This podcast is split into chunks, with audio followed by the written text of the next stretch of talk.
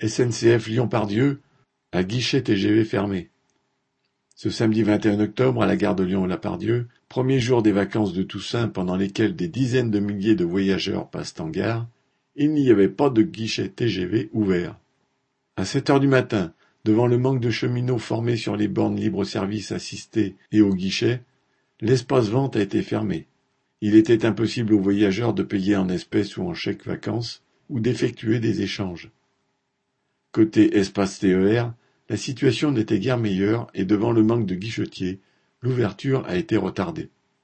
Les travailleurs de la gare, cheminots, agents de sécurité ou d'intérimats, pris en charge de personnes en situation de handicap, ont dû se démener pour renseigner les voyageurs en gérant des tensions inévitables. Le personnel prend ainsi de plein fouet les économies permanentes qu'impose la direction de la SNCF, seul responsable de cette situation catastrophique.